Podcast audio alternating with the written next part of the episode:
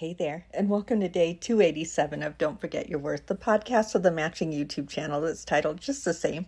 I'm Andrea, and uh, I don't have Griffin tonight, which is so weird to me. I mean, when have I ever podcasted when Griffin isn't like in the room, right? So it just feels so strange. My girlfriend came to pick him up at the showroom today to, you know, watch him while I'm out visiting my littles uh, for Riley's graduation. So, oh my gosh, you guys, he was so excited. Like he jumps down from my Jeep and just boogies across the parking lot. You can just see he even has a big old grin on his face. His ears are just flying back. He's just racing for her car. He's no separation anxiety. No, like, Mama, I'm really going to miss you.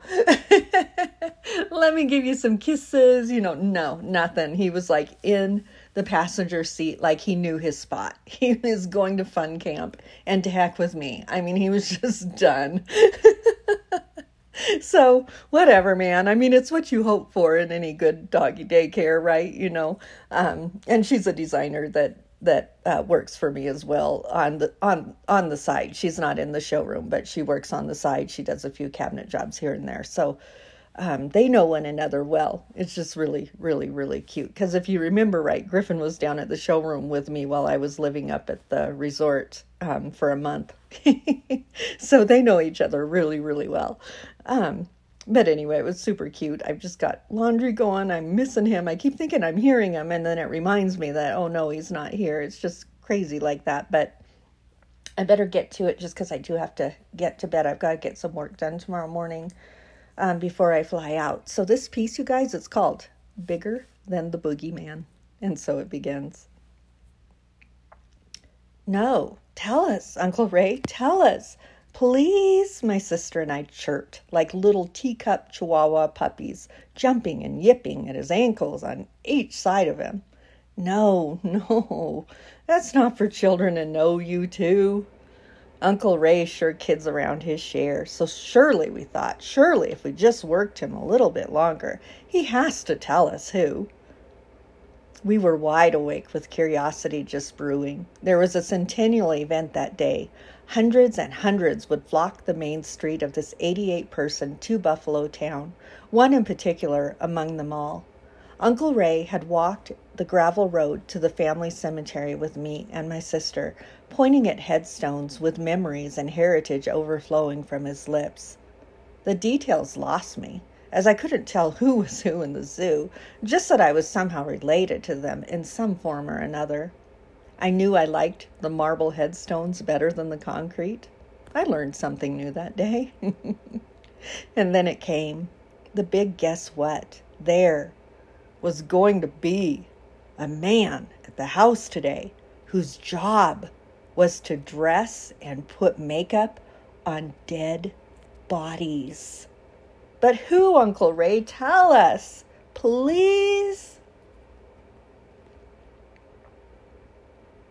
Andrea, don't be rude, honey.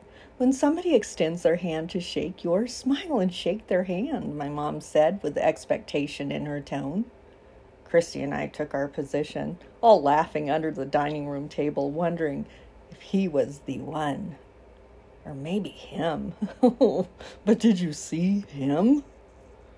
It was safe under there. Never a handshake that might have just touched a dead body. Is it him?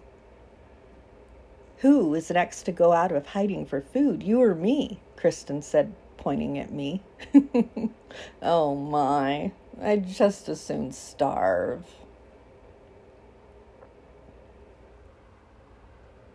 We all can blow things out of proportion in our minds that land us in a puddle of fear.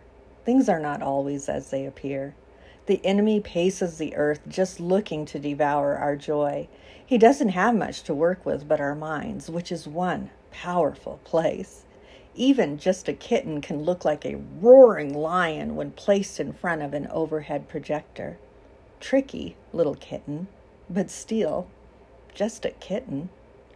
Take perspective, pull back the projector, and see that your problem is really just a kitten, rarely the roaring lion that we readily make things out to be. Perspective. When problems feel just plain huge, remember that we have one great big God who has every last detail figured out for our good. He will protect you every step of the way. Come out from under the dining room table. There is nothing to be afraid of.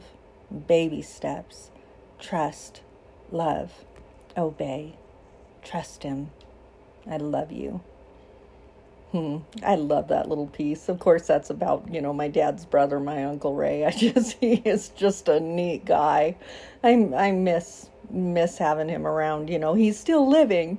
Um, but boy, we just don't get to see him all that often. I know they're even shooting for a family reunion coming up here soon. And oh, what I do to make that. I just don't know.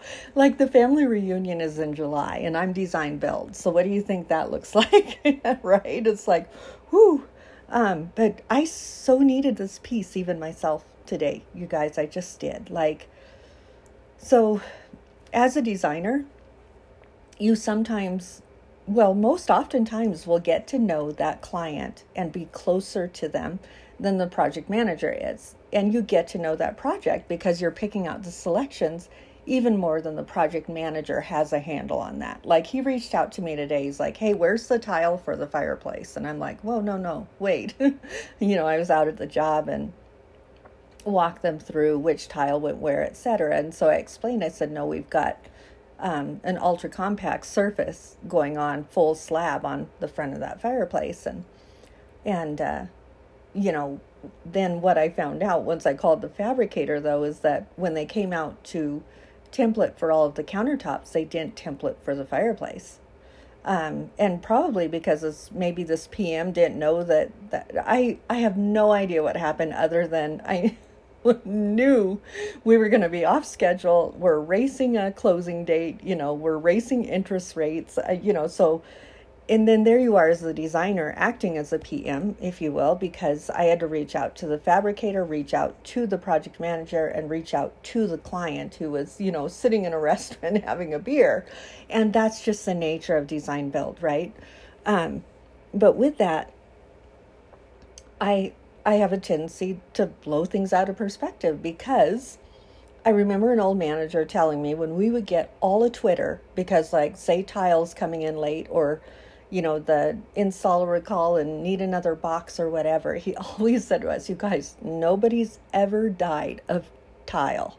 Like, nowhere on somebody's headstone, and look at this piece that I read tonight, he would say that. Nowhere on somebody's headstone does it say died of tile coming in late. and I always thought that was so funny, but it was so true. You know, it just, it's perspective, you guys. Like, you know, and I just, I can't even tell you how, because I am such a people pleaser, I get so wrapped up in it because, you know, ultimately I'm just really racing for that client's experience to just be pure gold. And it rarely ends up being pure gold. it's just the nature of design build. So, yeah, I don't think I'm going to make that reunion in July. Thank goodness for social media and Zoom and all sorts of fun, great things. But oh my gosh, is what I love to see, you know, what I love to see my uncle.